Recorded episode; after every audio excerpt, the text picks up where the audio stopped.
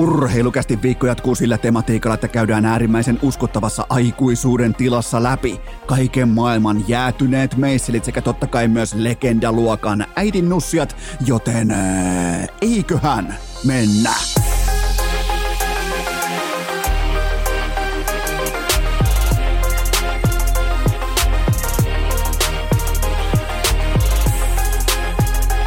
Urheilukästin kutoskausi! Salvoksen Hirsistudiossa Eno Esko, tuottaja Kove ja päiväkorista karannut pikku Taavetti. Tervetuloa te kaikki, mitä rakkahimmat kummikuuntelijat. Jälleen kerran Urheilukästin kyytiin on keskiviikko 29. päivä marraskuuta ja minä. Tuottaja Kope ja Pikku Taavetti. Heti kärkeen me halutaan erikseen tietää, että mikä helvetti siinä Remi Lindholmin kullissa on, kun se jäätyy joka paikassa Pekingin pakkasessa, Koillismaan puhurissa. Tuokaa mikä keli tahansa, niin yhtäkkiä sieltä tulee tämä meidän nousukas tähtihiihtäjä. Se tulee kulli jäätyneenä maali ja Santtu Silvennoinen jäätymistutkan kanssa. Vähän niin kuin tämmöisiä skannereita, niin välittömästi katsoo. Huomatkaa Santtu Silvennoinen, siinä on pakko olla jokin... Sanotaanko tällä niin kuin uskomaton kyky aistia se jäätynyt meisseli ympäriltään, koska katse, se ei ole koskaan ylhäällä, se on aina alhaalla, valmiina tavallaan bongaamaan sen tosiaan, että okei, nyt sieltä tulee hiihtäjä, jolla on kulliässä. Ja kerran kerrasta, jumalauta, se on Remi Lindholm. Mä en voi ymmärtää, miten näin käy samalle kaverille koko ajan, ja mulla on myös ratkaisu, nimittäin kikkelimakuupussisella ihan pieni. Totta kai nyt en epäile yhtään, että Remillä olisi pieni, ainakin vaikuttaa noin niin kuin presensensä puolta, että siellä on vähintään hevosen kulli, mutta siis kikkelimakuupussi, ja se on siinä. Kaikki huolet kertalaakista arkussa, ehkäpä vielä Dick Johnsonin logoilla. Niin tämähän tavallaan pelaa. Ja vielä silleen, oikeastaan mennään askel pidemmälle. Se kikkelimakuupussi, tämä saattaa paperilla kuulostaa ehkä vähän asiattomalta, mutta se kikkelimakuupussi tulee sieltä hiihtotrikoiden välistä. Vähän niin kuin pisua tai niin kuin sepaluksesta. Se kikkelimakuupussi tulee sieltä osittain jopa ulos, eli Remi Lindholm jatkossa, koska se on, kikkeli on tietenkin makuupussissa, joka on lämmitetty, niin se ikään kuin... Se on vähän niin kuin norsun kärsä. Se on ulkona jatkuvasti ja täten se pysyy myös lämpimänä, joten saa ottaa käyttöön, ei ole pakko, mutta tämä on kuitenkin nyt ratkaistu, koska vaikuttaa, että jatkuvasti sama hiihtäjä tulee kullijäässä maaliin. Ja kyllä mun on pakko nostaa hattua Santtu Silvennoiselle vielä uudestaan ja erikseen. Siis toi kyky aistia potentiaalisesti jäätynyt meisseli ympäriltä ja toi hakee vertaistaan. Ja onko, tämä on kysymys. Onko Ilta-Lehden urheilutoimituksessa jopa niin kuin tällainen kullilämpötutka käytössä, kun tuntuu, että Santulla on tähän journalismin haaraan peräti yksin oikeus. Kukaan ei pärjää Santulle. Mä en kysy, kansa kysyy, Iltalehden lukijat kysyy, että ja pitäisiköhän oikeastaan Ylenkin tässä kohdin astua esiin, koska Remin ollessa kuvissa siihen taustalle ei mitään muuta kuin jäätymisrapinan ääniä. Se nimittäin voisi tässä kohdin pelastaa paljon, koska Yle ymmärrettävästi on kuumalla jakkaralla, koska mennään oikeastaan vasta kohta siihen, että minkä takia Yle nyt sitten on kuumalla jakkaralla. Mä käyn sen koko keissin läpi, mutta kyllähän tämä voisi sopia tavallaan tämänhetkiseen pirtaan, että Remin ollessa kuvissa. Oikein vähän niin kuin sellainen pirskahtelu, sellainen jäätymisrapina-tyyppinen kuuluu taustalta. Joka ikinen kerta syntikalla soittaa jäätymisen ääniä aina, kun tämä kyseinen jääkulli, jääkopukka on kuvissa. Siitä Ylelle myös porkkana talteen välittömästi tähän jakson kärkeen, mutta tavallaan... Kun mietitään tätä Santun, mieti minkälainen yksinoikeus. Herra Jumala, sulla on yksinoikeus tavallaan siihen uutisointiin, että kenen kulli on jäässä ja kenen ei. Miettikää mikä leverake klikkien määrässä, ulkomaalaiset siteeraukset, kaikki tämä. Se on Santulla yksinoikeus Remin kullin lämpötilaan, mutta yksinoikeudesta puheen ollen NHL on linjannut sisäisesti ainakin Frank Seravallin mukaan, että Kansainvälinen jääkiekkoliitto voi imeä kehäketun melaa. Ja mä oon osittain kyllä samaa mieltä, mutta siis jääkiekko World Cup helmikuussa 2025 ja vain ja ainoastaan NHL:n komennossa, NHL:n ehdoilla. NHL tulee huoneeseen ensimmäisenä, laittaa oven perässään kiinni ja koko IIHF jää sitten käytävälle. En tiedä, mitä ne jää tekemään todennäköisesti... Miksi toi kikkelimakuupus tulee nyt tavallaan joka lauseen jatkumoon, se tulee nyt mukana, mutta siis... Tämä on erittäin mielenkiintoinen tavallaan ideaketju tai ideakyhäelmä tai tällainen, eikä tämä ole mikään enää kyhäelmä, vaan tämä on ei ne tätä olisi muuten Tukholmassa tuonut julki, jos tämä ei olisi jo aika voimakkaastikin mustaa valkoisella. Eli tämä käynnistäisi nyt tämä kyseinen World Cup helmikuussa 2025. Tämä käynnistäisi myös tämmöisen parhaita vastaan putken World Cup, olympialaiset World Cup ja sen jälkeen taas olympialaiset. Ja mikäli joku jossain nyt yhtäkkiä sitten alkaa pohtimaan, että mikähän mahtaisi olla NHL:llä yhtäkkinen motiivi tämmöiseen toimintaan ensimmäistä kertaa kenties sitten Sotsin, koska mä en ota 2006 World Cupia mukaan lainkaan, se oli ihan puuhaturnaus, niin se on tietenkin raha. Kyse on tietenkin vain ja ainoastaan rahasta ja siitä levikistä uusista maksavista asiakkaista, jonka NHL voi saavuttaa täältä Euroopan mantereelta yhä efektiivisemmin omaan payrolliinsa, sitä kautta taseeseen. Ihan siis suoraan likviditoituna kaikki asiakkaat sinne, ei niitä kiinnosta oikeasti se, että on parhaita vastaan tai että nyt saadaan sitten Matthews vastaan, ei niitä kiinnosta paskaakaan. Niillä on jatkuvasti tuote askissa. Jokainen organisaatio pelaa 82 matsia kaudessa ja siellä on jatkuvasti vastakkain näitä Matthewsia ja McDavidia. Ei niitä se kiinnosta, vaan niitä kiinnostaa se monetisointi, että miten näillä jätkillä pystyy printtaamaan uusilta markkina-alueilta maksimaalisen määrän rahaa mukaansa. Siitä vain ja ainoastaan siitä on kysymys. Miettikää. Tulee 10 vuotta täyteen siitä, kun on viimeksi nähty absoluuttisesti keskellä kautta parhaassa primissaan, parhaassa kunnossaan, parhaassa vireessään parhaita vastaan Sotsissa 2014. Jumalauta. Se oli ihan höpö paska. Mä en edes halua palata siihen World Cupiin 2016. Onneksi ryypättiin se koko aika Torontossa. Onneksi oltiin kaukaa viisaita, eikä oltu pätkääkään kiinnostuneessa siitä, mitä siellä kaukalossa tapahtuu. Latte Marjamäen leijonat, voi herra, Kalle Espanja Kaskinen, satana julisten vastaavana pyörii siellä. Niin ihan hyvä, että ryypättiin Torontossa koko se viikko puolitoista, mitä me nyt ikinä oltiinkaan siellä, mutta siinä, missä IIHF asuu Putinin rintataskussa, tai ainakin osittain asuu siinä, niin NHL voi omana priva-yksikkönään saada jotakin peräti myös aikaan. Se on tavallaan jopa vähän hävytöntä, että tällainen mikkihiirilaji on missannut saumaansa liki 10 vuotta putkeen. Ne ei ole saanut, ne on siis jotenkin niin, kysehän on siitä, että tämä on nurkkakuntaisuutta, tämä on luokkajakoa, tämä on sitä, että pysytään omassa vallankahvassa, siinä roikutaan väkisin, varsinkin täällä Euroopassa, eikä olla ikään kuin valmiita myöntämään sitä, että NHL maksaa sen viimeisen laskun. NHL on se herra ja hidalko. NHL on se tässä tapauksessa sekä hallituksen puheenjohtaja että toimitusjohtaja. Kaikki muut on pelkkiä palkollisia. Joten ja tässä on hyvin paljon valitettavastikin samaa kuin Euroopan huippukoripallossa. Siihen ei mitään syytä kajota sen enempää, mutta tässä on jääkiekossa on hyvin paljon samaa nimenomaan kuin Euroliigassa, Fibassa, kaikki tämä, että miten ne asiat on saatu toimimaan, koska niitä ei ole saatu toimimaan lähimainkaan sutjakasti viimeiseen ainakaan nyt 10 vuoteen, joten jääkiekko siinä mielessä haalii ehkä vähän kyseenalaisia rinnasteita itselleen tässä kohdin, mutta tähän liittyen on syytä myös nostaa hattua Suomen jääkiekkoliitolle, koska totta kai se saa urheilukästissä, se on suuri vallankäyttäjä, se ui, se marinoi itseään käteisessä rahassa, se saa urheilukästissä ja mediassa paljon kritiikkiä. Nyt on syytä nostaa hattua, nimittäin Suomen jääkiekkoliitto linjas, että se ei ole missään toiminnassa mukana, mikäli Venäjä päästetään ikään kuin takaovesta luikahtamaan turnauksen osallistujamaiden piiriin. Joten Suomi aisti tässä kohdin leverakensa eikä pelännyt käyttää sitä. Suomella on valtaa. Tämä on niin mikkihiirilaji, tämä on niin marginaalilaji, että jopa Suomellakin on globaalia valtaa jääkiekossa. Antakaa sen hetken aikaa laskeutua. Ja kerrankin uskallettiin käyttää kovassa paikassa valtaa oikein, joten siitä hatunnosto Suomen jääkiekkoliitolle. Ja kun tähän turnaukseen mennään, totta kai tästä, miettikää tässä kuin vuosi aikaa. Tässä on vuosi ja pari kuukautta aikaa siihen, että meillä on potentiaalisesti parhaita vastaan, niin nyt sitten kaikki höpö-höpö-porukat heti pois. Suomi, Kanada, USA, Ruotsi ja sitten pelkästään näillä 4 voidaan laittaa kiekkoa jäähän. Nyt pitää mun mielestä pystyä keskittymään siihen, että mitä on saatavilla, eikä siihen, että mitä ei ole saatavilla. Se on nyt tässä kohdin tavallaan niin kuin yhdentekevää, että mitä ei ole saatavilla. Toinen vaihtoehto on se, että Totta kai Tsekkin mukaan siellä on, mä en välttämättä, Pasternakki pari muuta, mutta mä en välttämättä ole varma, että vaikka Tsekki saa nyt niin sanotusti NHL-joukkueen jalkeille, niin onko se riittävän hyvä? Voi olla hyvinkin, että se on riittävän hyvä NHL-joukkue, mutta sellainen skenaario kiinnostaisi myös, että Tsekin lisäksi, jos haluaa laajentaa tämän 5 joukkueeseen, eikä Eno Esko Nikiomaan 4 joukkueeseen, mutta jos halutaan vetää 5 joukkueeseen, eli Tsekki mukaan sellaisenaan, miten olisi tällainen porukka, että se koostuisi ei Putinin fanipojista, eli venäläispelaajista, joilla ei ole minkäännäköistä tällaista Putin-fanaattista taustaa, kuten vaikka Panarin, Kutserovi, pari muuta tulee heti Zadorovi tulee heti suoraan mieleen.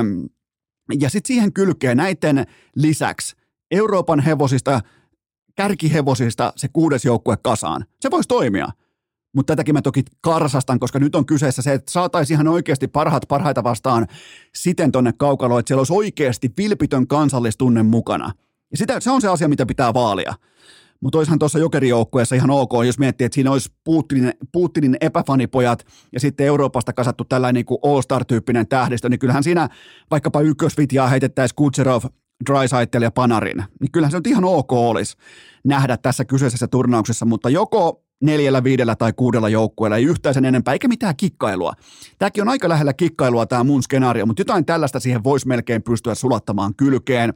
Mutta mä korostan vielä, nämä 4 tärkeintä maata nyt ihan oikeasti selvittämään ne asiat ihan perinpohjin. Ei yhtä 60-minuuttista kolikonheittoa ratkaisemaan kaikkea, vaan ihan vaikka sitten ottelusarjaa. Jos sieltä jää pois sitten vaikkapa Draisaitlja, sieltä jää Saideria, sieltä jää Kopitaria pois ja tiettyjä maita, niin pelataan ottelusarjoja, tunnetta, ylilyöntejä, myskäämistä, oman lipun eteen pelaamista. Ei ne jätkät ole saanut pelata oman lipun eteen käytännössä kertaakaan koko urallaan, jotka on nyt primissaan. Ja jos nämä ei puhu paskaa nämä kaikki miljonäärit, niin sitä ne on oottanut. Sitä me fanit tietenkin myös varrotaan, joten tässä se sauma on.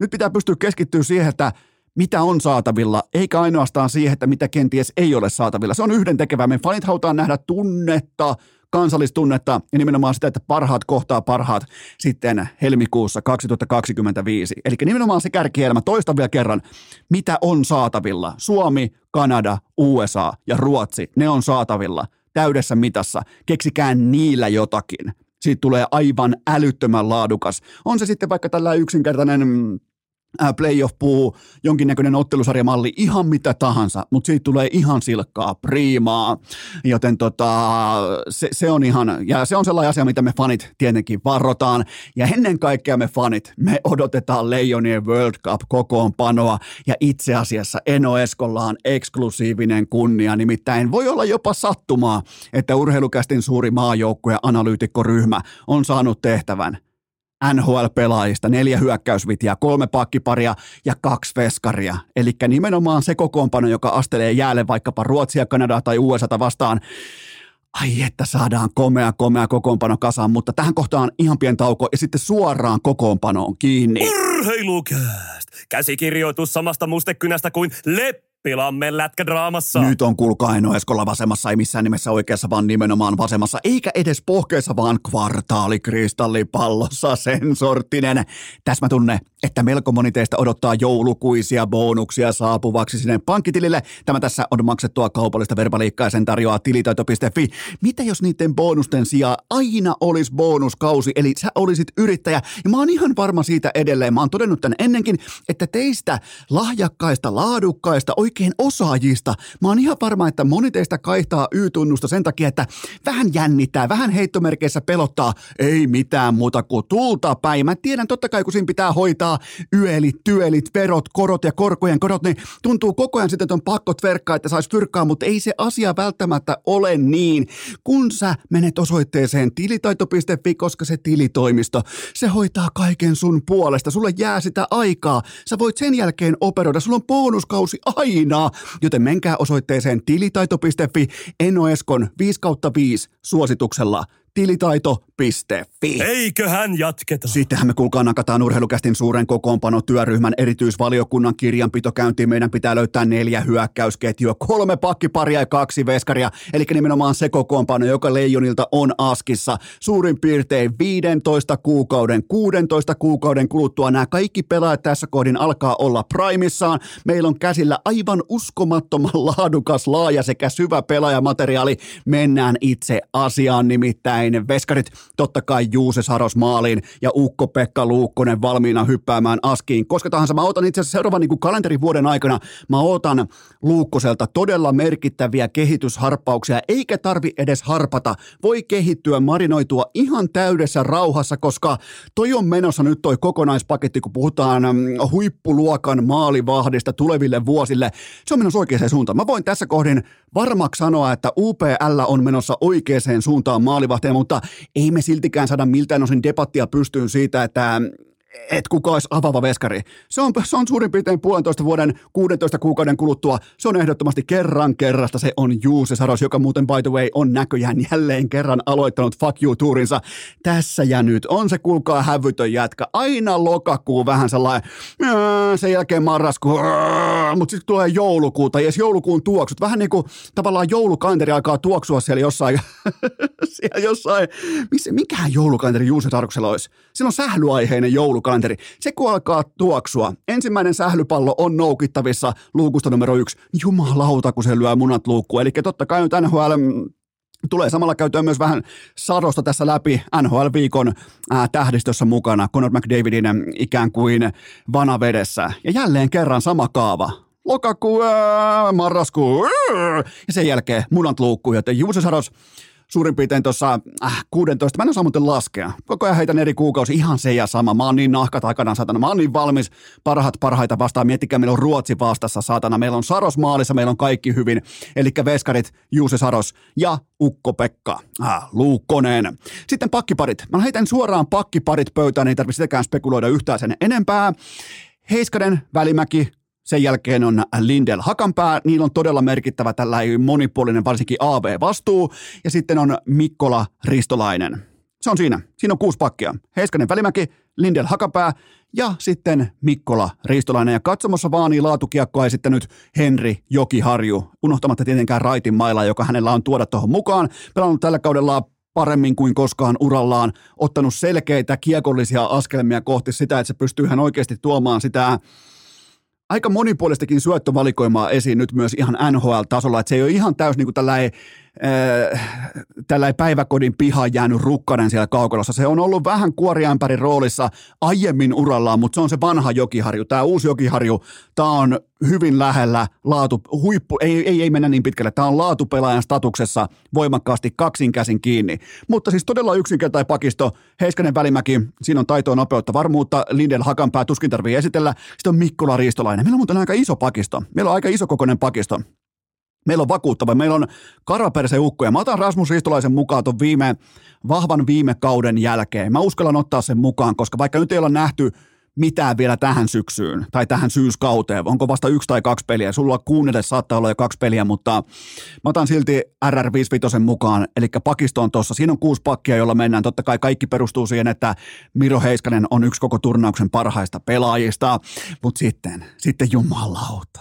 Pääruuan pariin. Ja tämähän on kuin syömään käskis, kun urheilukästen erityiskokoonpanovaliokunta alkaa latoa faktaa tiskiin, nimittäin hyökkäysvitjat helmikuuhun 2025 World Cupin eka matsi, kiekko jäähän vastassa Ruotsi, ketä meillä on? No ketä meillä on? Ykkösketju, Rantanen, Barkov, Lehkonen. Se on siinä. Rane Raunon poika, Sassa, Barkov ja Arsi. Ai saatana, millä lähdetään liikkeelle. Siinä on kaikki roolit. Ei tarvitse kertoa kellekään, miten toi ketju tulee operoimaan. Kakkosvitja, Teräväinen, Aho, Hints. Kuten huomaatte, Roope Hints tässä kohdin laitahyökkäjänä. Tuo repimisnopeutta, tuo sitä kokonaisvaltaista luisteludynamiikkaa, liikennopeutta, kaikkea. Ja viimeistely. Otetaan mukaan se pelkästään se tavallaan kermat kakun päältä, eli se Roope Hintsin kyky murtautua ja sen jälkeen myös viimeistellä. Joten kakkosvitja, Teräväinen, Aho, Hints. Sitten kolmosrykmentti. Matselli, Kotkaniemi, Tolvanen, eli siitä löytyy, sanotaanko tämän syyskauden onnistujia, ja tässä saattaa vähän painaa nimenomaan se niin sanottu legendaarinen lausunto, what have you done me lately, mutta se on tässä, tämä on sellainen laji, tämä on sellainen kulttuuri, missä nimenomaan sillä viime aikojen performanssilla on todella paljon merkitystä, joten Matselli, Kotkaniemi, Tolvanen, mä ainakin tiedän mitä mä saan. Mä saan Matsellit laadukasta pelintekoa, mä saan Kotkaniemeltä yhä tällaista niin kuin kokonaisvaltaisempaa, vähän niin kuin isojen poikien jääkiekkoa, kun taas Tolvanen, niin ei senäkään Seatlessa ihan järkyttävän paljon ole vuotanut. Se oikeastaan se treidi silloin Seatleen tai se siirtymä, ei mikään treidi, kun siirtymä Seatleen, niin enemmän tai vähemmän pelasti hänen uransa. Ja mun mielestä hän ansaitsee paikkansa tässä kohdin Leijonien kolmosketjussa. Sitten vielä neloshevoset, Lundell, Haula, Luostarinen. Se on siinä. Nämä jätkät, kuka tahansa pystyy ottaa vaikka aloituksia, kuka tahansa pystyy pelaamaan mitä roolia tahansa. Kaikki osaa pelata AV:tä, kaikki osaa pelata vastustajan parhaita pelaajia vastaan. Kaikki osaa tavallaan pysyä myös kiekossa silloin, kun pitää puolustaa kiekolla. Kaikki tämä on tässä. Eli se on siinä. Jumalauta, neloshevoset Lundell, Haula, Luostarinen, ei mitään muuta kuin printeri laulamaan. Ei Lainetta, ei Kapasta, ei Granlundia. 3 tulosketjua ja todella sellainen niin kuin nelosvitja on todella vahvalla roolituksella liikenteessä. Ja nyt kaikki sitten te keskimäärin tamperelaiset Laine fanipojat siellä siipien äärellä, niin älkää nyt tulko väriään mistään Laineesta, koska mä kysyn nyt teiltä ihan vilpittömästi. Mulla on täysin neutraali Laine-tulokulma tähän asiaan. Mihin kohtaan sä saat Patrick Laineen pelaamaan jääkiekkoa tuossa porukassa?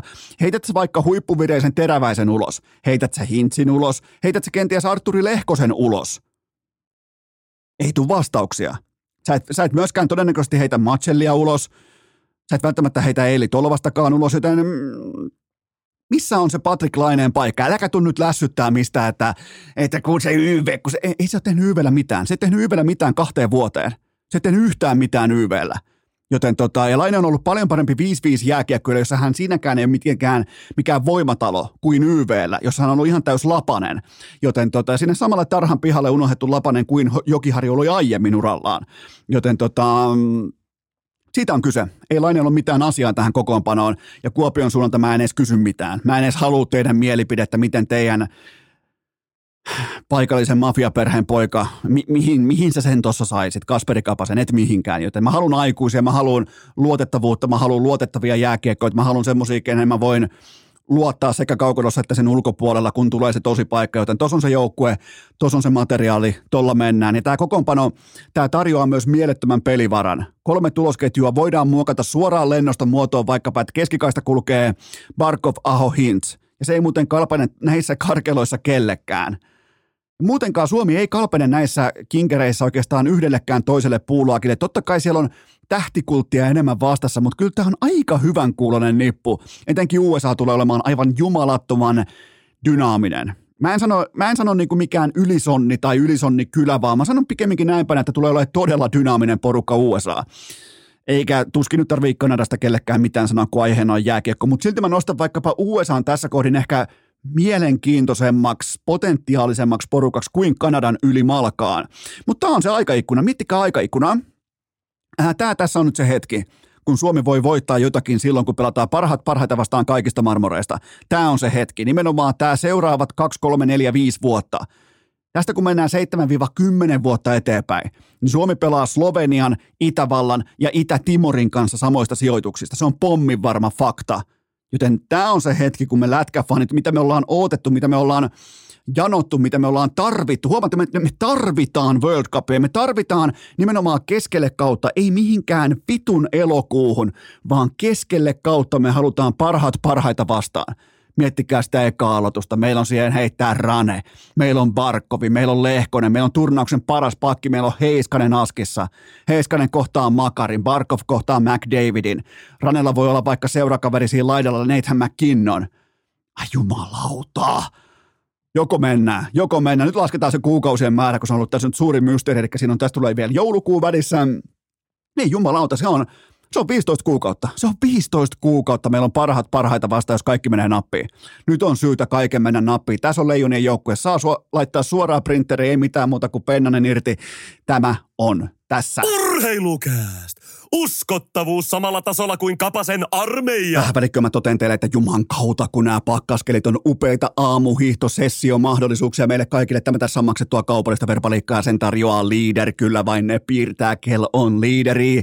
Pitkien hiihtolenkien alle jo heti aamusta Leaderin superelektrolyyttejä. Kun sä lähdet työstämään oikein kunnolla hakemaan sitä taakia siihen työntöön, niin kyllähän sä kulutat myös. Sä et välttämättä hiihto on muuten sellainen laji, missä ei välttämättä edes huomaa sitä nesteen liiderien kulutusmäärää, joten ottakaa alle liiderin superelektrolyyttejä ja mukaan lenkille sitten liiderin välipalapatukkaa, joita löytyy muuten sitten ihan jokaiseen makuun. Ne kaikki on todella herkullisia, niin se ei ole mitään ylimääräistä mukana.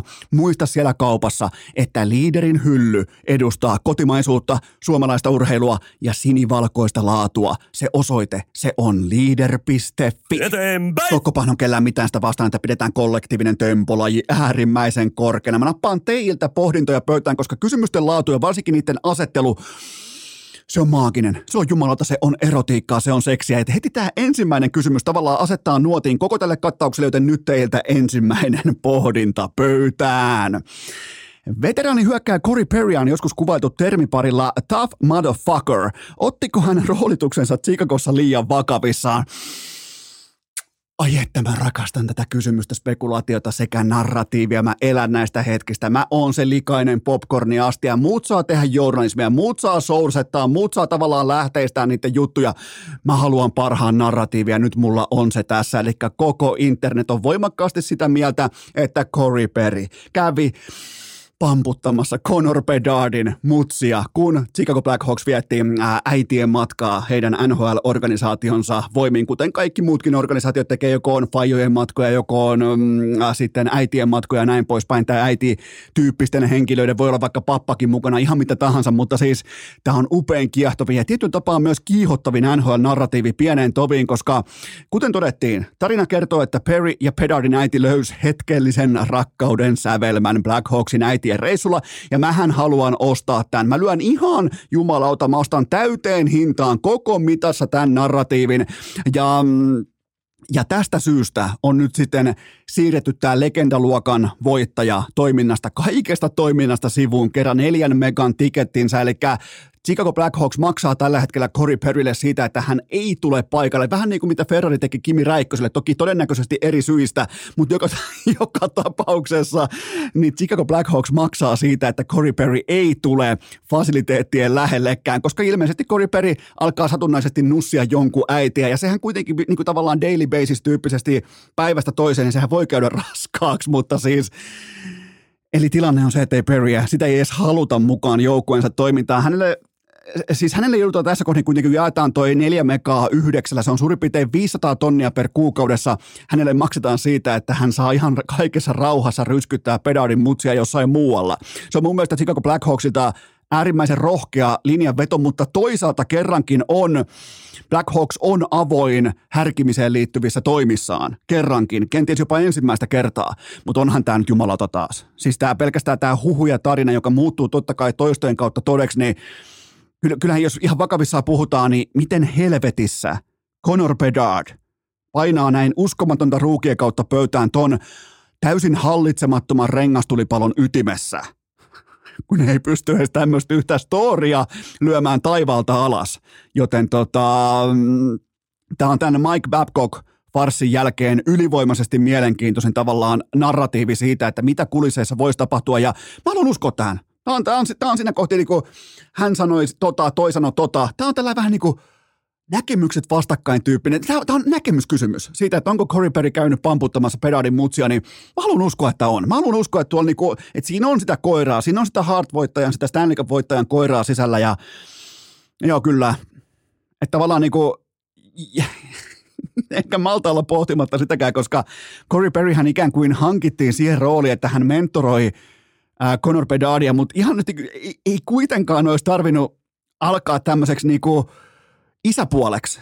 Et siinä kohtaa varmaan tietyllä tapaa tulee tietty raja vastaan, että alkaa kuitenkin vähän niin kuin puoliväkisin alkaa myös isäpuoleksi, niin ei välttämättä, mutta siis mua enää moneen tuntiin, moneen päivään, moneen hetkeen ei ole kiinnostanut se, että onko tämä totta, onko tässä mitään totta, onko tässä mitään lähteitä. Tämä on liian hyvä tarina missä tavaksi. Tämä on siis ehdottomasti, ja jostain syystähän se nyt vittu istuu siellä kaikkialla muualla kuin pukuhuoneessa, penkillä, missä tahansa.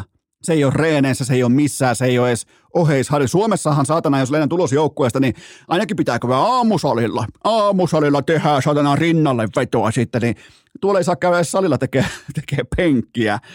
Ai jumalauta. Tough motherfucker. Kyllä vain, ihan nimensä mukaisesti. Corey Perry. Taitaa olla sittenkin vielä sitä koiraa sisällä. Corey Perry. Kaikki ne pokaalit. On muuten Taitaa muuten olla NHL, tai niin kuin jääkiekon globaalin historian ainoa pelaaja, jota löytyy Memorial Cup, löytyy Stanley Cup, löytyy Hart Trophy, löytyy olympiakultaa, löytyy MM-kultaa ja löytyy se, että on naulannut ja nakuttanut joukkuetoverinsa mutsia. Aivan omalla tasollaan Corey Perry. Seuraava kysymys. Mikä oli ensireaktiosi, kun sait lukea Dean Evasonin potkuista? Voidaan aloittaa oikeastaan Devils vihalla, koska GM Bilgerin oli pelaajana paska ja näemmä myös seurapomona osaamaton, joten 59-vuotias Evason on yhtä kuin Wildin nousu uskottavaksi haastajaksi lännessä. Se ainoa relevantti, okei, Kirill Kaprizov näin poispäin, mutta se on kuitenkin se pohjabetoni, kenen varaan on valettu tämä koko lysti, kun puhutaan uskottavasta jääkiekko-organisaatiosta. Ja siis Evasonilla on yksi NHL:n parhaista valmennuskokonaisuus-CVistä viimeiseen 2-3 kauteen. Että totta kai tämä on just tällä hetkellä, tämä todennäköisesti on tulosurheilua. Pisteprosentti tähän alkukauteen on noin 37, mutta samaan aikaan Minnesota on kaikilla syvän datan mittareilla koko NHL:n toiseksi epäonnekkain ryhmä. Ja se on liki 19, kun ottaa sekä omiin että hyökkäyssuuntaan tuotettu sekä päästetty maali odottama, niin se on peräti 19 maalia EV:tä jäljessä.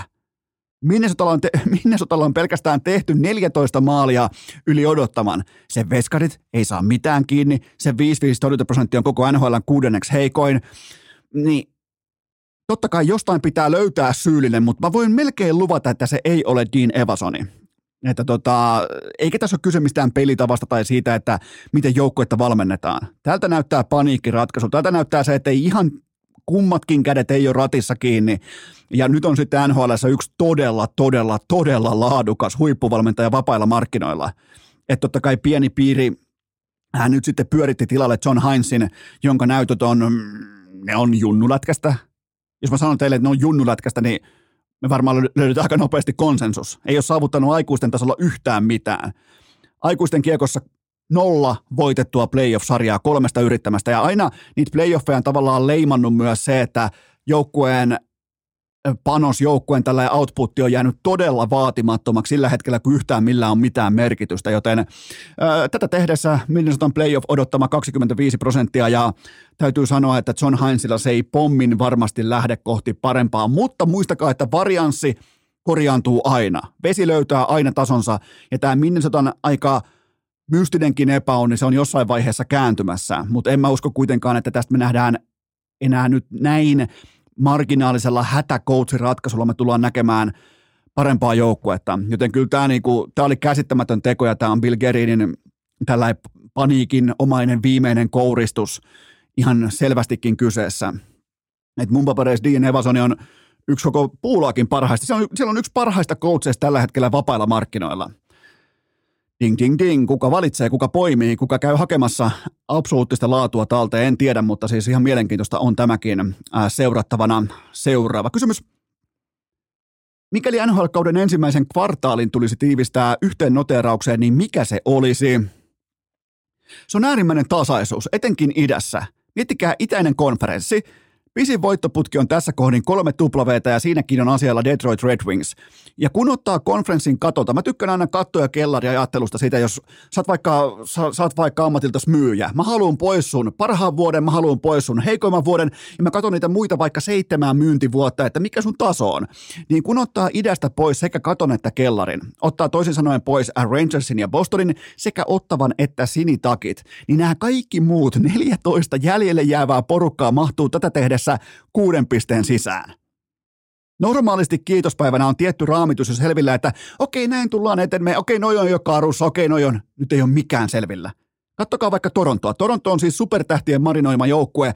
Sillä on 56% playoff-sauma tätä tehdessä ja samassa divisioonassa painaa, siis jos miettii samaa divisioonaa Toronton kanssa, Boston väkevä, Florida vakuuttava, Tampa, ne sai Vasiljevskin takaisin, Detroit voittoputkessa, Buffalo vasta heräämässä, joten kun miettii Torontoa, niin senkään tiimoilta mikään ei ole kirkossa kuutettua, koska kaikki on erittäin tasasta ja kukaan ei saa sellaista ihan selvästi sellaista niin kuin ylikylän ylimarssityyppistä pelaamista käyntiin. Ei edes Boston, joka sen teki alkukaudesta. Joten, ja pisin voittoputki 3 tuplaveetä koko konferenssissa tällä hetkellä. Ja kaikilla muilla on niin kuin yhtä voittoa, yhtä tappiota, 2 tappiota, tällaista. Todella tasasta jääkiekkoa. Ja mä otan vielä idästä nyt tähän sivunoteeraukseen, mä otan vielä sininuttua ohuesti ylle ja mä totean Kaapo Kakosta, että todella musertavan katastrofaalinen polvivamma Sabersia vastaan. Totta kai toivotaan, tai mä en tiedä tässä kohdin, nyt ei ole kuulunut mitään Rangersilta, kun tätä nauhoitan tässä, mutta kyllähän se näytti siltä, että ei hyvältä näytä. Ja mä en löydä tästä minkäänlaista hopeareunusta. Ja suoraan sanottuna mua ahdistaa nuoren 22-vuotiaan pelaajan puolesta. Kaikki kaukalossa on mennyt vihkoja ja sit vielä tää. Vielä polvivamma, kuten kaikki tietää, niin se on. Mutta jos jotain pitää väkisin kaivaa jotain, ei nyt hyvää, mutta vähintäänkin semmoista, mihin voi ehkä tietyllä tapaa nojata, on se, että nyt on tavallaan loukkaantumisen tarjoama resetin paikka. Koko harjoitteluvihko, kaikki tavallaan lähtökohta, niin kuin lajin tulokulmat uuteen ojennukseen. Paljon vähemmän lihaksikasta kakkoa jatkossa kaukaloon kenties. En siis ala coachiksi, vaan kerron vain, että millä saralla hän ei pärjää tuolla kaukalossa. Mutta kyllä tämä oli musertava tilanne ja toivottavasti vain näytti pahalta eikä ole lopulta sitä, mutta pelkään. Kyllä, että se vasen polvi niin, ja nilkka ja pohjelluu ja kaikki ne, niin saatana. Mutta pysytään Rangersissa lyhyesti. Tämä on tiedote. Tämä ei ole mikään mielipide. Tämä on tiedote. Sami Hoffrén on virallisesti soft. Seuraava kysymys. Ostatko Ville Tourun salaliiton siitä, että Ken Johnson oli sinitakkien vasikkaa? Oikeastaan pidetään tähän kohtaan ihan pieni tauko. Mun on pakko niin oikein herkutella tällä aiheella, mutta otetaan tämä, joo, kyllä vain. Tähän kohtaan ihan pieni tauko. Urheilukääst! Millä helvetin näytöillä Mirolle ommeltiin Oshin paitaan C-rintaan? Tarkka! Korvaisimmat urheilukästin kummikuuntelijat eittämättä tässä kohdin aistii tuolta taustalta jostakin kaukaa horisontista, miten hääkellot paukkuu, ja sehän johtuu vain ja ainoastaan siitä, että penkkiurheilu on mennyt naimisiin linkosuan ja poppamiehen kanssa. Annetaan pienet...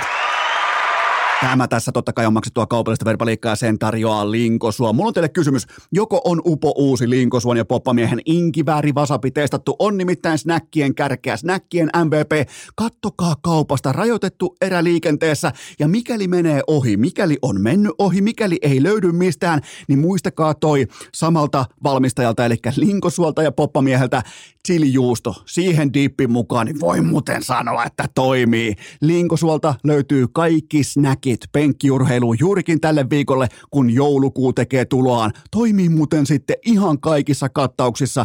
Katso kaikki tuoteinfot osoitteesta linkosua.fi. Taistele heki! Sitähän me lingotaan itsemme suoraan tähän käsillä olevaan kysymykseen. Nakataan se oikeastaan niin kuin toistona vielä pöytään. Ostatko Ville Tourun salaliiton siitä, että Ken Johnson oli sinitakkien vasikka? Ai jumalauta, mikä kysymys. Nimittäin tämä oli tiistain Touru Hoffrénissa. Jopa niin kuin foliohattu pitoisena spekulaationa pöydässä. Ja mä ostan tämän täyteen hintaan koko mitassa välittömästi. Ihan sama kuin sen asian tiimoilta, että Corey Perry pamputti Connor Bedardin mutsia. Tässä on tismalleen samaa energiaa. Jumalauta, mä haluan uskoa tähän. Ken Johnson nimittäin painaa AHL:ssä 100 pisteen kautta pöytään. Samaan aikaan, kun sinitakkien hyökkäyspeli on pääosin vitsi, eikä edes hauska sellainen. Ollut toki useamman tovin, mutta onhan tämä nyt käsittämätöntä, että siellä on yksi pelintekoon kykenevä kaveri omissa tai omassa sotisovassa AHL:ssä painaa 100 paunan sesonkia pöytää ja sitä ei nosteta ylös. Se nakattiin nimenomaan ensin poppareille, sen jälkeen todettiin, että meepäs poika kuule AHL, niin eihän tämä nyt ainakaan urheiluun perustu, eihän tämä nyt ainakaan jääkiekkoon perustu. Joten ei tässä nyt kuulkaa tarvita mitään rukan henkiparantajaa tai medioita, niin kuin Tourua totta kai on nyt käytössään. Niitä ei tarvita paikalle tässä kohdin, ei tarvita foliohattua. Ken Johnson ilmeisesti ei jättänyt joukkueen asioita pukukoppiin ja hän maksaa nyt siitä vähän niin kuin tällaista äijäkulttuurin hintaa. Siis sehän teki palveluksen, kuvitellaan, otetaan tavallaan se tulokulma tai se lähtökohta nyt tähän spekulaation tai analyysiin se, että okei, Ken Johnson on nyt se vasikka. Ja mä itsekin muistan jopa, että hän on ollut verrattain hyvissä väleissä Spitting Chicletsin Paul Bisonetin kanssa. Kyllä mä muistan jotain ehkä yhteiskuvia, jotain hassuttelua somessa, mutta... Otetaan se dollari dollarista, että hän on nyt se niin sanottu vasikka. Hänhän teki mittavan luokan palveluksen tälle organisaatiolle. Se pitäisi laittaa päinvastoin AHL:n sijaan, se pitäisi laittaa ykkösyyveen, se pitäisi laittaa ykkösketjuun, sen pitäisi pelata puoli tuntia illassa kiitoksena siitä, että hän pelasti sen, mitä pelastettavissa on, ettei se yksi saatanan idiootti pääse tuhoamaan koko organisaatiota egomaniassaan. Mike Babcock, joten sehän teki jättimäisen palveluksen. Ja olisi mielenkiintoista tietää, että nyt kun tämä on todettu, että tämä on nimenomaan rangaistus tästä vasikoinnista, niin milloin tämä tuomio päättyy? Erittäin mielenkiintoinen offensiivisen jääkiekon pelaajatyyppi, ja nimenomaan sitä pelaajatyyppiä. Mä en väitä, että tulee olemaan voimatalo NHL:ssä, mutta onhan tuolla siis semmoista jeppeä askissa, että kyllähän toi jotain tarvii, ja niillä on se jätkä nyt tuolla, joka vetää kohti 100 tehopaunan AHL-sesonkia. Ja toinen kysymys. Huomaatteko, mitä Patrick Laineen kanssa tehdään? Sitä pusketaan ihan selvästi näyteikkunaan. 2 viime pelissä 3-4 minuuttia enemmän peliaikaa kuin aiemmin. Että se on mielenkiintoista. Laine on kaupan, Laine haluaa ulos, kaikki tämä. Nyt vielä kun tulisi vielä Kruunuksen raportti ehkä GM Kekäläiseltä ja ehkä siihen vielä Laineenkin kommentit, että se menisi näin, että Kekäläinen ensin tyrmää sen, että Patrick Laine ei ole myynnissä mistään hinnasta ja siihen kylkee sitten vielä Laineen sitaatti, että olen Kolumbuksessa onnellinen. Niin silloin sä viimeistään tiedät, että se on aivan siis tulipalo kiireen kanssa kaupan se pelaaja. Joten ja yhteenveto pitkästä aikaa. Kolumbuksessa on virallisesti kaikki hyvin. Seuraava kysymys. Saatat olla jäävi vastaamaan tähän, mutta kumpi voittaisi kalastuskilpailuna? Dustin Byfuglien vai Pappa Seppänen? Mä en osaa vieläkään sanoa Big Buffin nimeä, kun ei ole pitkä aikaa päässyt harjoittelemaan. Dustin Byfuglien. Sieltä se taisi tulla. Dustin Byfuglien on muuten sonni, se on muuten hevonen ja sopii muuten kalastuspiireihin äärimmäisen hyvin, mutta siis tämä on aikamoinen NHL-herkkupala tämä Big Buffin uusi ura, eli kilpakalastaja. Ja menestys, se on ollut ehkä vähän ohutta tähän saakka hänen urallaan 6 kauteen. Miettikää, 6 kautta sai kalastaa täydessä rauhassa ennen kuin joutui median scoopin alle, mutta 6 kauteen kalastuskilpailussa vain 2 top 10 sijoitusta. Ja nyt kun mukaan tuotiin Pappa Seppänen, niin samaan aikaan kuitenkin Pappa Seppäsellä on veteraanisarjan SM-joukkuekilpailun kultamitali, joten kyllähän tässä vielä ollaan aika voimakkaastikin isät vastaan pojat asetelmassa. Ilmeisesti myös Byfuglien on kiinnostunut kalastuksen lisäksi myös metsästyksestä, niin voidaan tavallaan ottaa tällainen niin moniottelu, missä on mukana hirvimetsästyksen johtaminen, siinä on talvipilkkikilpailut, siinä on sitten vaikka lohen soutua, ja otetaan tuollainen Bassijärven heittokalastus vielä, mitä hyvin todennäköisesti on se kalastusmuoto, mitä Byfuglien nyt sitten harjoittaa tässä uudessa kilpa-ammatissaan, mutta on kyllä mielenkiintoinen tapaus. Ja kukaan ei saa tuosta, vaikka tuo on iso kaveri, kukaan ei saa otetta. Kukaan ei saa sitä The-haastattelua, että se kertoisi vihdoin, että miksi lähti 2019 menee. Ja aika paljonhan urheilussa on semmoisia uhotarinoita, missä joku vaan niin kuin silleen, ehkä jossain hallin käytävillä tai luottotoimittajalle vähän niin kuin puhisee tai uhoaa, että no kohta loppuu, että kohta lähtee hanskat naulaan, että kohta bla bla bla, niin ne kaikki, ne kävelee sinne hallille takaisin kuin köyhän talon porsaat isännän kutsusta, mutta Byfuglien ihan oikeasti vaan totesi, että fuck it, mä lähden menee. Se vaan siis se ei antanut mitään heads-upia, se ei uhonnut kellekään mitään, se vaan käveli ulos ja ilmoitti, että mä oon, pitäkää se 7 megaa vuodessa. Mä lähden menee. et sillä tavalla. Joten kyllä, pitkästä aikaa Big Buffista päästiin tavallaan tekemään pikkusegmentti. Dustin Byfuglien. Se oli muuten, jumalauta, siinä olisi muuten pakkipari Truba. Ne muuten olikin aikoinaan pakkipari Jetsissä. Truba Byfuglien. Siinä muuten 3 kirjainta CTE. Seuraava kysymys. Aloittiko? No niin, tämähän on tämä sama kysymys kuin minkä käytiin jo äsken läpi. Vahingossa spoilasin teidän kysymyksen nimenomaan liittyen Juuse Sarokseen. Mä en tajakaan heittää tätä pöytää tässä kohdin, koska tämä on nyt käyty läpi nimenomaan, mutta siis kysymys olisi nimenomaan liittynyt Juuse Saroksen potentiaaliseen fuck you-tuuriin, että alkoiko se etuajassa tänä vuonna, niin alkoi. Me käytiin se jo läpi, ja Nashvillen, mutta sen mä haluan vielä nostaa pöytään, että nyt kun meillä on todettu, että nämä Juusen sählyreidet, ne käy dieselkoneella, ne on vähän niin kuin ollut hehkutuksen alaisena, ne on niin kuin, niitä on jouduttu vähän lämmittämään, nyt vaikuttaa, että ne alkaa heräämään tähän kauteen, mutta Nashvillen playoff odottama tätä tehdessä on 83, eli kysymys kuuluu, että mitä siellä nyt sitten tehdään, mennäänkö kivet kottikärryyn, mennäänkö peräseinää myöten, miten toimitaan, mikä on suunnitelma? Onko Saros kaupan? Mun papereissa pitäisi olla kaupan, ihan vaan sen takia, että hänkin pääsee jossain vaiheessa voittavaan kulttuuriin, näin poispäin. Tämä on ehdottomasti mielenkiintoinen seurattava tekijä, koska niillä on nyt erittäin arvokas assetti käytössään. Ja aina kun sulla on jotain arvokasta sun taskussa, tuossa bisneksessä, niin ainakin sellainen niin kuin kaupankäynnin potentiaalinen kutittelu on koko ajan läsnä. Joten kyllä tämä on mielenkiintoista, mutta on upeata nähdä nyt, että Juuse Saros ottaa kiekkoa jälleen kerran kiinni silleen, miten hänen sitä voi olettaa ottaa kiinni, koska alkukaudesta niin yksi NHL:n suurimmista pettymyksistä, tuskin kenenkään mieltä kalvaisva toteen ääneen, että oli yksi suurimmista pettymyksistä koko NHL-kauteen. Ihan samalla tasolla kuin Trevor Segrasin kanssa pari muuta pelaajaa, niin sinne kuuluu myös valitettavasti Juuse Saros, mutta nyt näyttää kaikki, että menee taas tutulla tavalla kohti yläkäyrää. Seuraava kysymys. Sivusit taannoin 90-luvun NHL-korttikansiota, niin mikä oli teidän koulussa se ainoa oikea tapa pelata näistä kullanarvoisista lapuista? Kyllähän meillä oli siihen aikaan oli sellaisia korttisarjoja kuin Skoreja, Pinnaklea, Upperdeckeriä, mitähän muita nyt oli tällaisia legendaarisia, mutta niistä pelattiin sillä tavalla, koska eihän sitten, kun meistä tuli jo niinku ala-asteikäisiä, alettiin vähän tajumaan, että eihän siinä ole mitään järkeä, että mä niinku vaihan sun kanssa korttia. Se on ihan nössöä. Meidän pitää pystyä kämpläämään siitä kortista. Meillä Heinolan seminaarin ala-asteella oli tietenkin korttien heitto kahdessa eri muodossa sellainen mittelö, millä ratkaistiin se, että kuka kävelee sitten korttipää pinon kanssa pois. Eli ensin heitettiin NHL-kortteja seinään päin ja katsottiin, että kuka pääsee lähimmäksi. Järkyttävän kovat panokset. Miettikää 4 heittäjää vaikka mukana. Kaikki vaikka heittää arvokkaimpia kortteja, eli veskareita. Ja jos sä osut seinään, niin sä oot suoraan ulkona. Ja se, joka heittää lähimmäksi seinään osumatta seinään, se putsaa koko sen 4 kortin potin mukaansa per heittokierros. Todella kovat panokset. Ja tämän jälkeen me laajennettiin toimintaa absoluuttiseen pituusheittoon, kunnes Perätommolan pojat toi markkinaan huijauskeinon. Eli niillä oli...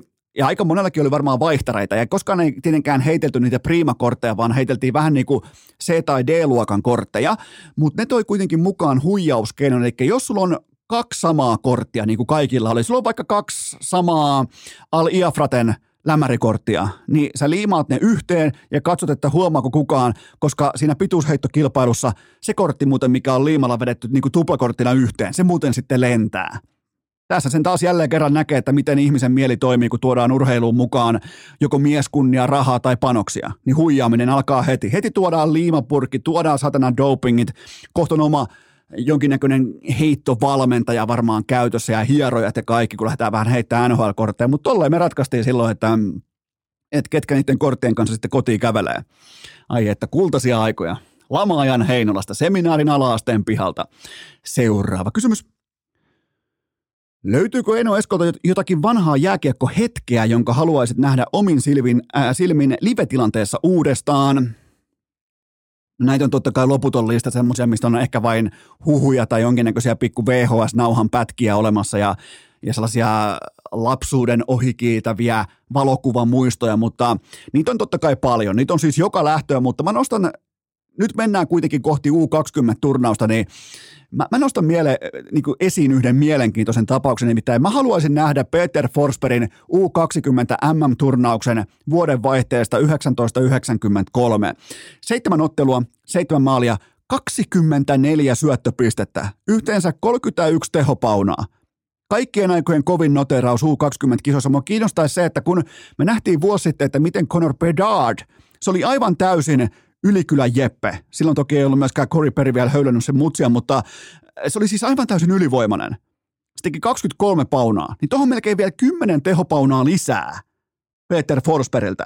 Joten siinä on varmaan ihan mukava tunne asettua aloitukseen, kun sä oot Itä-Timorin sentteri, joka on just saanut joululahjaksi elämänsä ekat luistimet. Ja siihen tulee sentteriksi vastaan Peter Forsberg, vasempaa laitaa Markus Näslundi, joka muuten sekin teki tuohon turnaukseen 24 paunaa. Joten siellä on varmaan pitänyt ihan hyvää haipakkaa. Ja totta kai ton jälkeen sitten aika nopealla aikataululla Peter Forsberg ihan pystyy myös dominoi NHL:n kaukaloita. Sen oman aikaikkunansa absoluuttisesti paras pelaaja. Seuraava kysymys.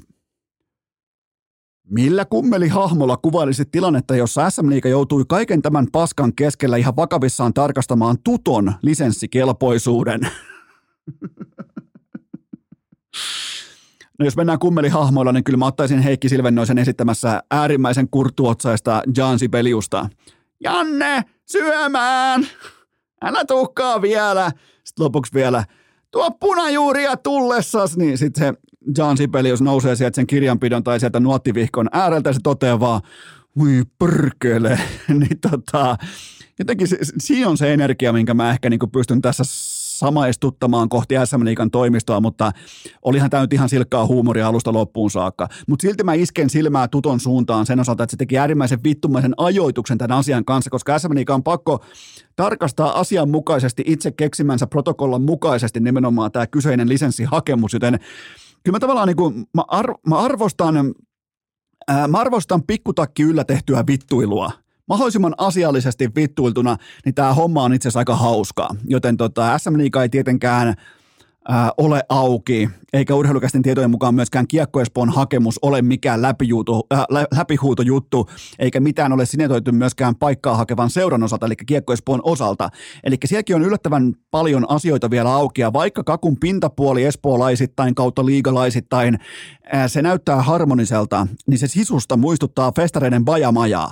Ei siellä ihan oikeasti tällä hetkellä tiedetä, että mitä siihen kuponkiin pitää laittaa tai miten siihen kuponkiin suhtaudutaan.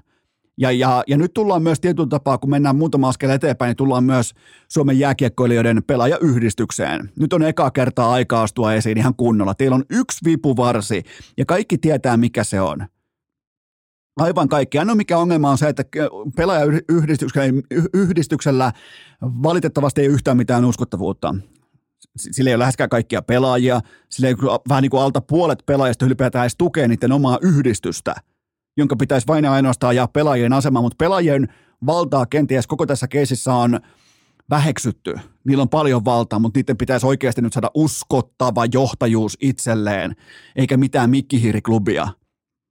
Et se on ihan selvä asia. Niin kauan kuin se on Teemu Ramstedt päällikkönä, kukaan ei ota sitä vakavissaan. Se on kylmä fakta, joten tuossa on iso petraamisen paikka, nimenomaan, että mitä jääkiekkoilijat pystyisi tekemään suhteessa tähän epäkilpailuasetelmaan. Soittakaa se KKV paikalle, tehkää ihan mitä tahansa, että teillä on oikeasti semmoinen ammatti, joka nauttisi jonkinnäköistä arvostusta tai kunnioitusta uudestaan tässä urheilukansassa, joten siitä on kyse. Mutta joo, Tuto, erittäin. Ai saatana. Tuto hakee liikaa. Juuri näin. Seuraava kysymys. Mitä ajatuksia Markus Nurmen vastaanottamat Instagram-viestit herättivät? No lähinnä totta kai myötähäpeää, mutta onneksi tämä Nurmi jätti nimimerkit esiin ihan oikein. Siis useampi taho kertalaakista oppi, että miten some toimii ja miten somessa lähtökohtaisesti pitäisi ihmisten käyttäytyä. Ja hyvä, että Markus Nurmi jätti ne nimimerkit kylmästi vaan siihen esiin. Ihan vaan, että ne leviää kulovalkean tavalla nämä asiat ja aika monen varmaan sitten Junnu-fanin tai Junnun tai toivottavasti kotona on puhuttu näistä asioista. Jos ne on aikuisia, niin välttämättä ei ole mitään tehtävissä. Et siinä mielessä mä jopa toivon, että on sellaista niin kuin puberteettiuhoa ollut kenties Junnu-faneilta. Tulee ne sitten vaikka Helsingin tai Tampereen suunnalta ihan mistä tahansa. Niin toivottavasti tämä on puberteetti, tällaista yläaste tupakkapaikkauhoa, eikä sitten, koska jos aikuiset ihmiset kommentoi tai lähettää tällaisia tapa itses viestejä, niin silloin ei välttämättä ole mitään tehtävissä. Eikä tämä ole mikään harvinainen sattumus tai hetkellinen ylikeitostila. Se on valitettavasti ihan jatkuvasti tätä. Ja sen takia näillä pelaajilla, jääkiekkoilijoilla, urheilijoilla, niillä on inboxit kiinni. Ei ne, jotkuhan kuvittelee vielä, että sinne voi niin kuin lähettää jotain jollekin. Ei sinne voi lähettää yhtään mitään.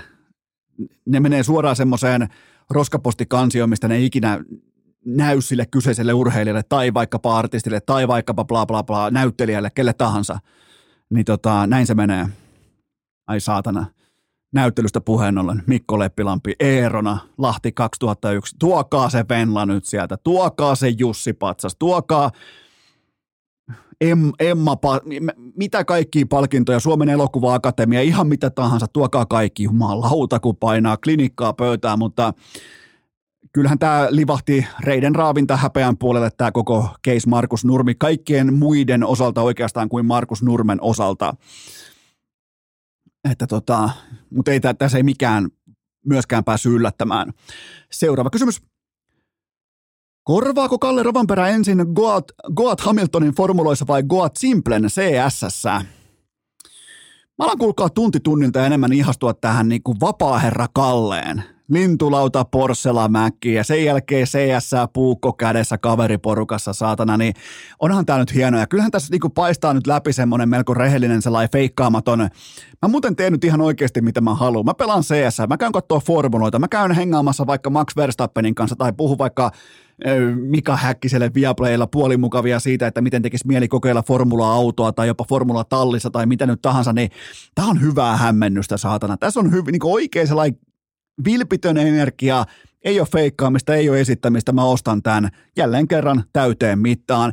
Ja mä oon muuten myös satavarma siitä, että kaikki tämä kutittelu, vihjailu sekä hassuttelu, tämä tuo pitkässä juoksussa myös nälkää siihen päätyöhön, nimenomaan, joka on siis se ralli. Vaikka totta kai ensi kaudella vain puolen kauden mitassa, mutta silti mä oon ihan varma, että kaikki tämä, koska jos, niin kuin tiedetään, Kalle Rovanperä on uhrannut elämänsä 15 vuotta, tässä, miten se on, 24-vuotias, se on 15 vuotta uhrannut rallille koko elämänsä, niin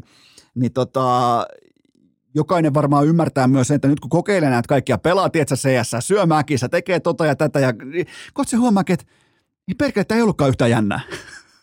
Mutta se on tärkeää käydä toteamassa, koska sen jälkeen sen tietää. Joten mä tykkään tästä vapaaherra Kallesta ja se Porsen lintulauta.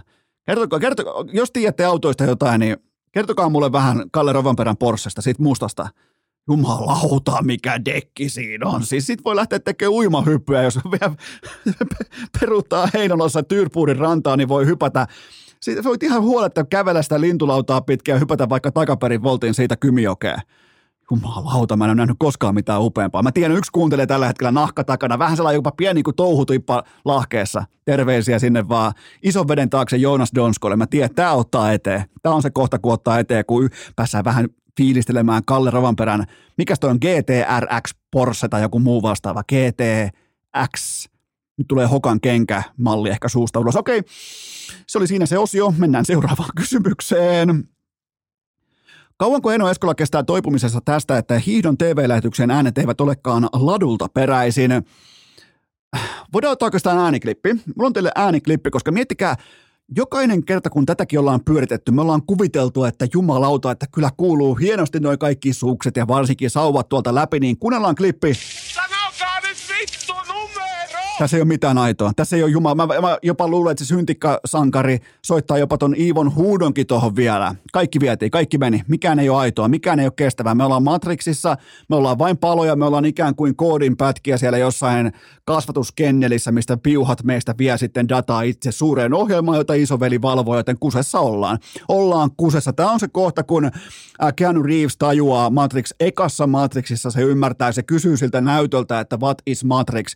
Ja yhtäkkiä se itse Matrix tai se joka on kräkännyt koodin, se alkaa puhua hänelle, joten sen jälkeen hänestä tulee Neo. Tämä on se kohta, kun musta tulee Neo.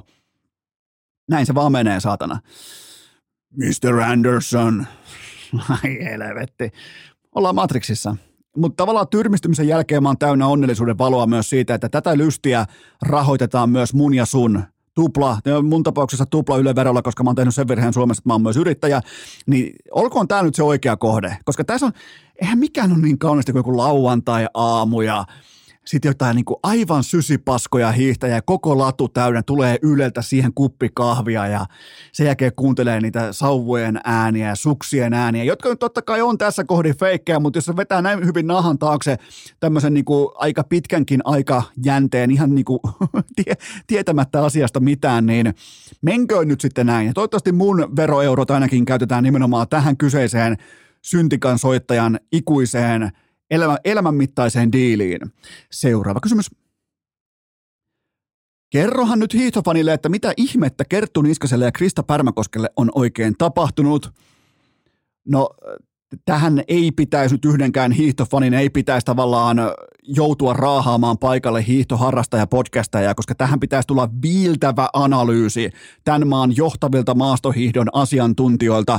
Mutta tämä kyseinen ammattikunta on täynnä nyhveröitä.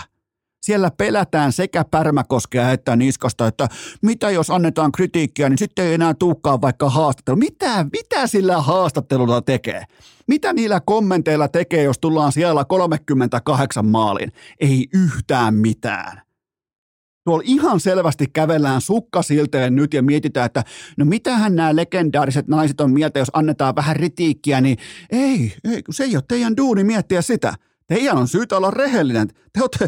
Teillä on paljon maksavia asiakkaita katsomassa. Nimenomaan teitä on palkattu siihen tehtävään asiantuntijaksi, että teillä on se kyky kommentoida se näkemys, kommentoida sitä asiaa raakana. Eikä siinä voi vaikuttaa se, että moikkaakohan se urheilija sulle sitten seuraavana aamulla ladulla, kun sillä ei ole hevon vitun merkitystä, moikkaako se vai ei. Etenkään Virpi Sarasvuo ei uskalla viedä yhtäkään kriittistä lausetta maaliin saakka. Se pyöristetään se kulma joka ikinen kerta. Aina kun se toteaa vaikka, että okei, nyt ei ole Kertulla paras päivä, niin sen jälkeen aletaan jumalauta vielä maalaamaan jotain hopeareunusta, että no kenties sitten seuraavissa kilpailussa tai kyllä sieltä varmasti Kerttu, meidän Kerttu nousee. Se ei ole se duuni. Se on luokatonta asiantuntijakommentointia. Mutta itse se ongelmakohta, näin niin kuin huippu-urheilun sekä menestyksen äärimmäisen herkässä liitoskohdassa, se fakta on se, että kumpikin näistä legendoista käyttää urheilua täysin avoimesti, vielä niin kuin sellaisessa vielä kerran hengessä pankkiautomaattina. Tämä urheilu on niille ottoautomaatti, ja ne kertoo sen meille vielä ihan suoraan niiden päätöksenteollaan. Toinen on ilmoittanut jo ennen kauden alkua, että jos ei lähde, niin olkoon sitten siinä, ja toinen puolestaan astuu jatkuvasti enemmän ja enemmän kohti somevaikuttajan työnkuvaa. Niin pitääkö meidän olla nyt jumalauta sitten yllättyneitä siitä, että suksi nyt ei kulje maailman parhaita vastaan? Sehän olisi irvokasta, jos se kulkisi. Ja tämä kaikki on näiltä kahdelta, Pärmäkoski ja Niskanen. Tämä on fiksua liiketoimintaa, koska kello tikittää, nimenomaan urakello tikittää heidän kannaltaan väärään suuntaan. Ja nämä naiset on myös, nähdäkseni ainakin mun papereissa, ne on aika avoimia tämän asian kanssa. Ei niitä tarvi hyysätä mediassa. Ei niitä tarvi kannustaa asiantuntijoiden osalta mediassa. Että kyllä se siitä, että kyllä nyt ei. Jos ei siihen ole mitään syytä uskoa, niin minkä takia meille pitää syöttää semmoista hevonpaskan hajusta pajunköyttä siitä, että tämä kaikki lähtee nousuun. Jos siinä on tultu vähän niin kuin jo valkoinen lippu liehumassa kohti latua, että no lähdetään vähän kokeilemaan, jos ei lähde, niin mä lopetan. Niin minkä takia näitä pitää hyysätä? Onko niiden kommentit tai lausunnot tai ne Mixed Zone haastattelut TV-kameran edessä, onko ne niin arvokkaita? Ihan oikeasti, mä kysyn ihan vakavissani. Onko ne, jääkö hiihtolähetys tekemättä tai jääkö jopa koko kilpailu hiihtämättä, mikäli sinne ei saada nyt sitten äkäpussi Niskasta tai pettynyttä Pärmäkoskea, kun olette kritisoinut niitä ensin.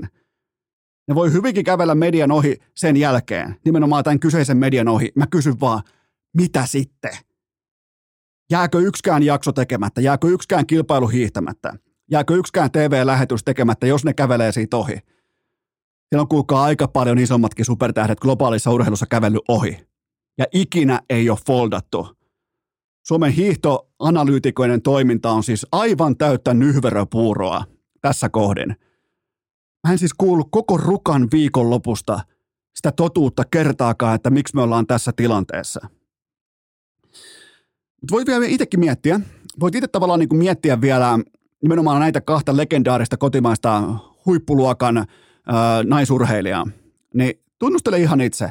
Löytyykö näitä vaikka kaikesta presensestä ja tekemisestä ja nimenomaan siitä toiminnasta, kun te aistitte, te olette ollut paikan päällä aistimassa, te katsotte TV-välityksessä, kaikki tämä, niin kyllähän sen aika nopeasti, jos on varttia kauemmin seurannut urheilua, niin kyllähän sen aika nopeasti aisti, että onko siellä sitä kulmahammasta, onko siellä samaa kulmahammasta kuin vaikka Jesse Dickinsillä, sauvapoikki, hanska lähtee mukana, jääkylmä koillismaan puhuri, huuli auki, tuo sauvan tuppi vielä vetää huulen auki, oot siellä 14, sen jälkeen päätät vaan ilman hanskaa, huuli auki, suussa verta, päätät hiihtää paalulle. Päädyt lopulta hopealle loppukirissä, mutta onko sellaista kulmahammasta suomalaisilla hiihtäjillä? Jos sieltä ottaa Iivon pois, niin yli malkaan, eikä nyt puhuta pelkästään Pärmäkoskesta ja Niskasesta, onko siellä sitä kulmahammasta? Se on se kysymys. Ja nämä asiantuntijat, niiden duuni on vastata, niiden tehtävä ei ole kannustaa näitä urheilijoita eteenpäin omalla urallaan. Jos ne välit menee, mitä sitten? Ihan oikeasti, mitä sitten? Seuraava kysymys. Sopiiko kysyä, että onko siellä maaseudun tuvalla nyt kaikki hyvin? Voidaan ottaa pikakatsaus tuohon sunnuntain kattaukseen kerran prioriteettijärjestyksen, koska nyt tälle kaikille voi myös nauraa, koska kaikki kääntyy sitten parhain osittain parhain päin loppua kohden, mutta siis Tytskä ja Pikkutaavetti oli Kuopion suunnalla Kummitäti kylässä. Pikkutaavetti nappasi jostain todella aggressiivisen ja kovan kuumeen pykälään ja no totta kai, siinä sitten ne lähti kotiin päin ja pohti siinä sitten, että joskus se nukahtaisi autoon, että se tykkää kyllä nukkua autossa, että toivottavasti nukahtaisi autoon, niin siihen saakka käytännössä, että se kuume oli tavallaan ainoa ongelma siihen saakka. Totta kai se on aina todella huolestuttava hetki, kun sellainen kova aggressiivinen kuume nousee, mutta tämän jälkeen auton tietokone alkoi rääkyä, että autosivuun, että nyt on joku vialla ja tähän yllätään vielä se puolinapakka 18 asteen pakkanen, pien lapsi kuumeessa, auto kylmenee ja ei mitään muuta kuin apua paikalle ja tähän sitten vielä siis kaikki tapahtuu tunnin sisällä, 1 tunnin sisällä. Tähän vielä prioriteettilistan sieltä niin kuin jostain häntä päästä poimitaan vielä sellainen todella erikoinen tapahtumaketju, että täällä maaseudun puolella studiotietokoneen käynnistyslevyn sulaminen yhtäkkiä käsiin. Mä en saanut liikkeelle edes näitä äänitiedostoja. Mulla jokin söi tätä erittäin laadukasta Mäkin tietokonetta, missä on onko tässä peräti 2 terabitin käynnistyslevy tai jotain muuta vastaavaa, niin tuli muuten samalla myös otettua ATK-ajokortti itselleen talteen. Mä juoksutin semmoisen jumalattoman sunnuntai-iltana ihan yötä myöten, mä juoksutin semmoisen turvallisuustsekkausohjelmiston läpi tässä koneessa. Ja tuolta löytyi muun muassa 7 vuoden ajalta kaikki iTunesin podcastit, mitä mä oon ikinä kuunnellut, varmuuskopioina. Niitä oli varmaan 500 gigaa. Samoin oli 500 gigaa pelkästään Urheilukästin karakebändin käsittelyohjelman siis vedoksia 500 gigaa. Ja yhtäkkiä ja kaikki tämä, eihän tämä nyt mitenkään kuulostaa hyvältä, että ATK-ajokortti on ollut näinkin pahasti hyllyllä, mutta se tuli selvitettyä nyt tuossa sitten samaa rytäkkää, niin, mutta se tärkein, kaikki tämä tapahtui tunnin sisään, niin silloin tuntui siltä, että kun mä aloin hoitamaan, kun molemmissa autoissa on siis justiinsa näitä hetkiä varten superkasko kiinni, ja aina ollut vähän skeptinen sitä, että no toimiiko se homma sitten tosi paikassa. Täytyy muuten sanoa, että voi myös niin kuin ihan mainita myös yhtiön, niin täytyy sanoa, että Open superkasko tuossa tilanteessa niin oli ihan tismalleen sen kupongin mukainen, nimittäin homma toimi todella, kun siellä on se kuumeinen pikku kakara, ja siellä on se -18, ja se auto ilmoittaa, että tällä autolla ei nyt ajeta. Ja vanhana hyvän aikana, vanha 1200 Lada, niin ei muuta kuin käsikaasua, saatana, ja tosta ryyppyä, ja homma käyntiin. Mutta kun nämä nykypäivän vehkeet, kun niille ei voi ajaa silloin, kun ne ilmoittaa, että näille ei ajeta, joten siinä oli sellainen mielenkiintoinen clusterfuck-tyyppinen tilanne, joten jaksohan siis tehtiin enemmän tai vähemmän kelloa vastaan siinä hetkessä, että mä sain sen itse avun sinne paikalle asianmukaisesti ja se tärkein saatiin puhtain arvosanoin maali, eli kuumeinen lapsi turvallisesti kotiin toipumaan ja on kyllä valitettavasti on kipeä vieläkin ja sammuilee, Pikkutaavetti sammuilee siis syliin, se ei koskaan, se on aina vihannut sylissä nukkumista tai tarkalleen ottaen sylissä olemista. Se on siinä mielessä ollut vähän erikoinen tapaus, mutta se on valitettavasti kipeänä vieläkin ja eli vaikka sillä hetkellä oli aika paljon niinku sellaista, että no perkele, että tuleeko mistään mitään ja niin vaan tultiin siitäkin, että tuo niinku ainoa tärkeä asia on tietenkin Pikkutaavetin niinku vointi ja kunto, mutta siihen osui vaan tällaisia niinku sivusektorilaakeja, osui vähän niinku siihen samaan rahaan sitten ja sen takia meni sunnuntai sitten niin kuin se meni, mutta ei se mitään. Ja joskus näitä isoja muuttujia voi tulla sitten, että sen takia oli hyvin lähellä, että ekaa kertaa koskaan jakso ei tule ulos lainkaan. Että kyllä sekin päivä vielä koittaa ja kästi on, mä laskeskelin tuossa Urheilukästin, että se on kokonaisvaltaisessa prioriteettilistalla ehkä jossain siellä 5-7, eli samoissa asemissa kuin Flyers omassa divisionassaan kauden päätteeksi, joten siihenkin tavallaan sellainen tietty niinku suhtautuminen sitten, mutta kiitos kuitenkin, että kuuntelitte ja kiitos kaikista viesteistä, vaikka mä en silloin asiaa kerennytkään yhtään avata, että mikä helvetti tämä nyt oikein on meneillään, kun pitää tehdä kännykällä podcastia. Mutta tavallaan niin kuin siinä myös palattiin siihen aikaan, kun Urheilukästä aikoinaan alkoi, kun ei yhtään, niin kuin, kun oli ihan täysin väärät laitteet ja väärät vehkeet ja ei ollut mitään käsitystä, mitä tekee, joten kyllä, mutta loppu hyvin, kaikki hyvin. Toivottavasti Pikkutaavetti tuosta vielä toipuu täyteen kuntoon, että saadaan se joku, no ei nyt viitti niin kenenkään aikaa alkaa tuhlaamaan siellä, mutta jotenkin niin vähän jotenkin siipi laahaa suorastaan nyt tämän kuumeilun. Ja tällähän niinku, se kuume niinku iskee silleen piikkimäisesti. Saattaa viedä kaikki tehot koneesta pois niinku vaikka tunniksi, 40 minuutiksi. Sen jälkeen se myskää taas niinku puolinormaalisti. Osoittaa sormella pihaa ja sanoo auto. Osoittaa haalaria ja sanoo, että nyt pitäisi lähteä ulos. Eipä voida lähteä ulos. Helvetin moi pakkana ja jumalaton lumiviima ja kaikki tämä. Mikä se on? Mikä on tämän lumimyrskyn nimi muuten? Näin lumimyrskylle mediat keksii aina nimiä. Mikä tämä on? Onko tämä? Tämä on pyrytykki. Tämä taitaa olla pyrytykki. Mä muuten rakastan sitä, kun mediat keksii aina kaikkia nimiä niin kuin jollekin tietylle helteelle tai kärjistyskupoli tai pyrytykki tai valkoinen noutaja vai mitä näitä kaikkia on ollut. Niin mä sytyn. Ja toivottavasti tekin kuuntelitte tämän jakson ja on ollut hauskaa ja tällaista se urheilukästi on. Ja perjantaina Ikan perkuloita päässä ottaa kiinni tällaisiin ajankohtaisiin kuumiin perunoihin, mutta nyt kuitenkin tähän sellainen ihan yleinen päätelmä tähän kohtaan, että tuttuun tapaan perjantaina jatkuu. Ja ei muistakaa, eipä sun jatkukaan vielä. Muistakaa, että älkää, jos pelaatte joukkuelajia, niin älkää vahingossakaan käykö nusasemassa joukkuetoverin mutsia. Nyt tehdään sellainen juttu, että vihdoinkin perjantaina jatkuu.